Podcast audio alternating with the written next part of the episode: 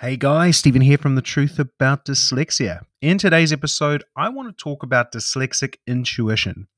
Now, you may want to talk about this as reading the emotion of the room, re- having an intuition about the future, um, having some sort of understanding that you can't logically explain. That's what intuition is, right? It's something that you feel in your gut, but you don't know why you feel it. You just know it to be true. So let's dive into it and why I think dyslexics have this a bit above the rest.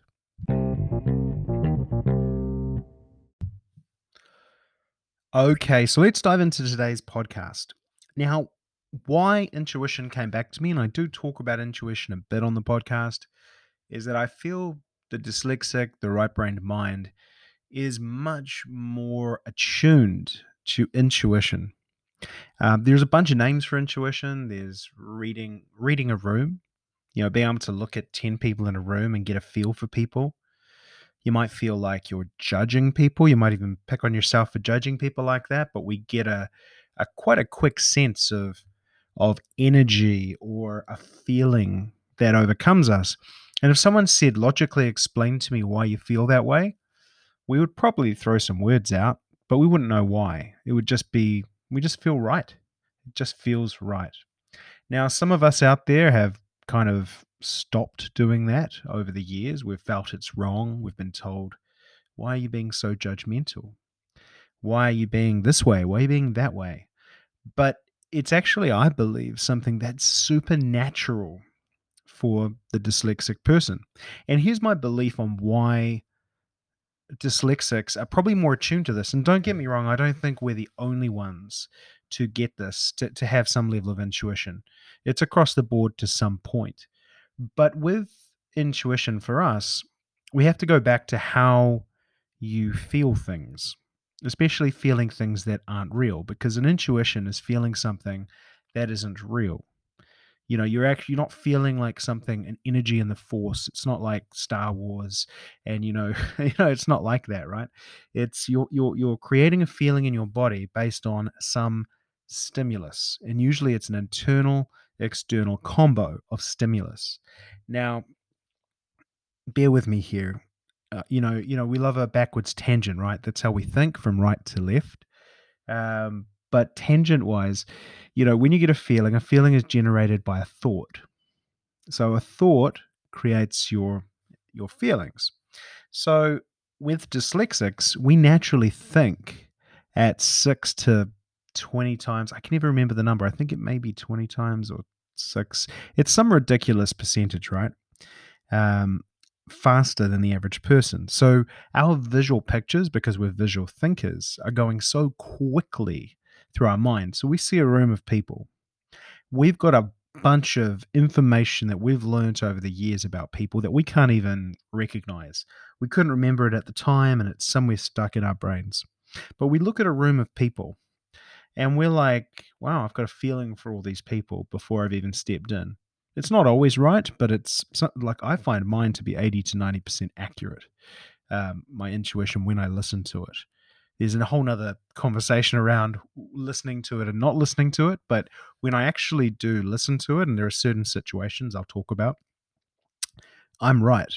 Um, and so we can't explain it. But what's happening is my mind is looking at that room going, how's that person looking? What's their body language? You know, are they outgoing? Are they talking are they talking nervously or are they talking because they're an extrovert? All these things are going through my mind at lightning pace. And all i get at the end of it is kind of like a spaceship traveling at hyperspace. There's kind of like a signature or a, a rift that's left. So i just get the feel which is the feeling.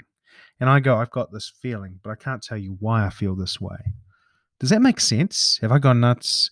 I hope i haven't but that's where I get intuition from. And this all, you know, this thought process to me and how I'll explain it came to me when me and Holly were having a bit of a bit of a barney, a bit of a fight.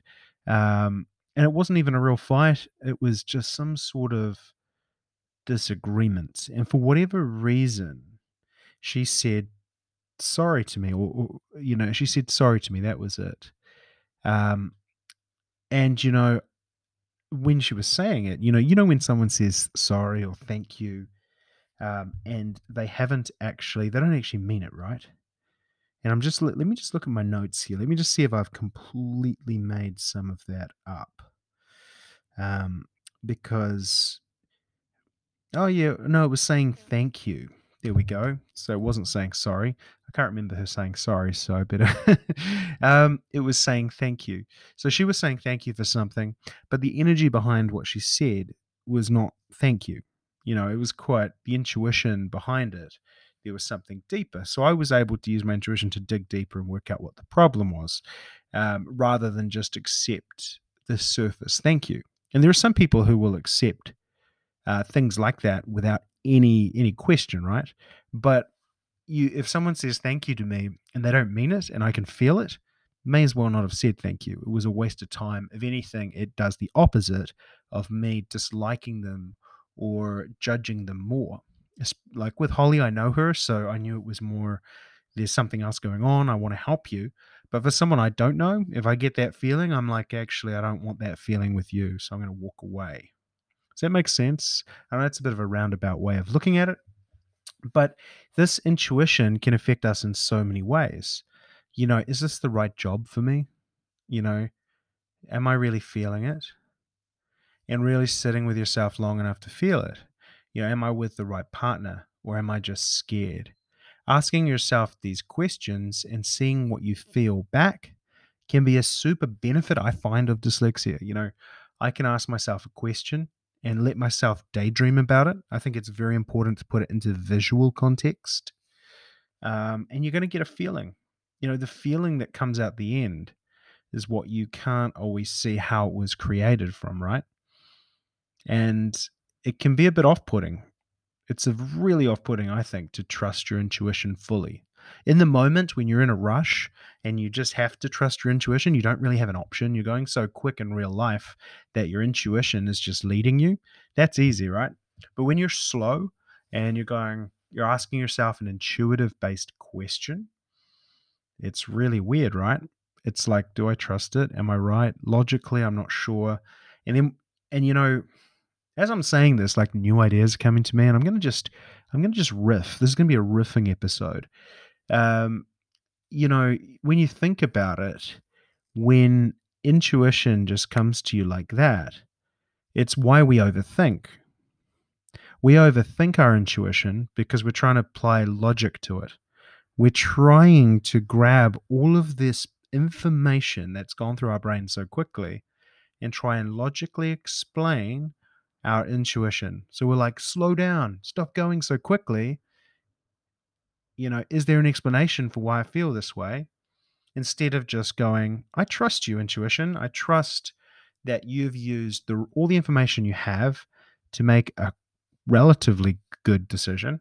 Like a stock trader, if they had an 80%, 90% hit rate, would be stoked, you know, um, and trust it you know, instead of just sitting there and overthinking it, let every idea go through our minds about why that's not right. And, you know, I think also the other challenge we have is being dyslexic, our intuition is so strong. A lot of us got knocked back at a young age from it. We do things we felt were right, but for whatever reason, that 10, 20% where we're wrong, that's the stuff we remember. That's the tragedy. That's the the, the hard annoying stuff that sticks with us. Not not all the times we got our intuition right. We made the right move. We did the right thing. That is a lot less likely to stick with us. You know, humans are much more trauma prone for memories. you know, sadly, it's not a not a great thing, but it's uh, for our safety. So I, you know, I wonder if this episode makes sense. But if you followed me then and you felt this way if you felt like hey i you know i do feel like there are some times i've made some really good decisions where i haven't really thought about them some really great ones and the decisions i usually struggle with that cause me pain and anxiety are the ones i've overthought how could you start to listen to your intuition a bit better how could you trust your dyslexic mind to help guide you you know not keep you in danger but but trust it that it's looking out for you you know, is there a way, and this is something that's come to my mind, is is there a day where you can check in with, you know, just one day, be overly sensitive to your intuition? You ask yourself everything. Do I need another cup of coffee? Yes. you know, do I need to um, go to this next meeting? Yeah, I should probably go to that. You know, li- you know, without even knowing why, without even knowing why you're feeling that way, because that's that's what training your intuition is, and practicing and bringing it back to life is is trusting you've got it right, even when you have no clue if you've got it right. Now, if your intuition tells you that you're a bird and you should fly off a cliff, I do not condone that. And you may need some more practice with said intuition. So be very aware of that. Um, but yeah, definitely the smaller stuff, have a bit of a play with it. See if it works for you. See if if this makes sense in your life. And don't get me wrong, it's not going to stop you overthinking. But if you can understand that you're overthinking your intuition, Hmm, that's interesting, right? Get your get your mind ticking.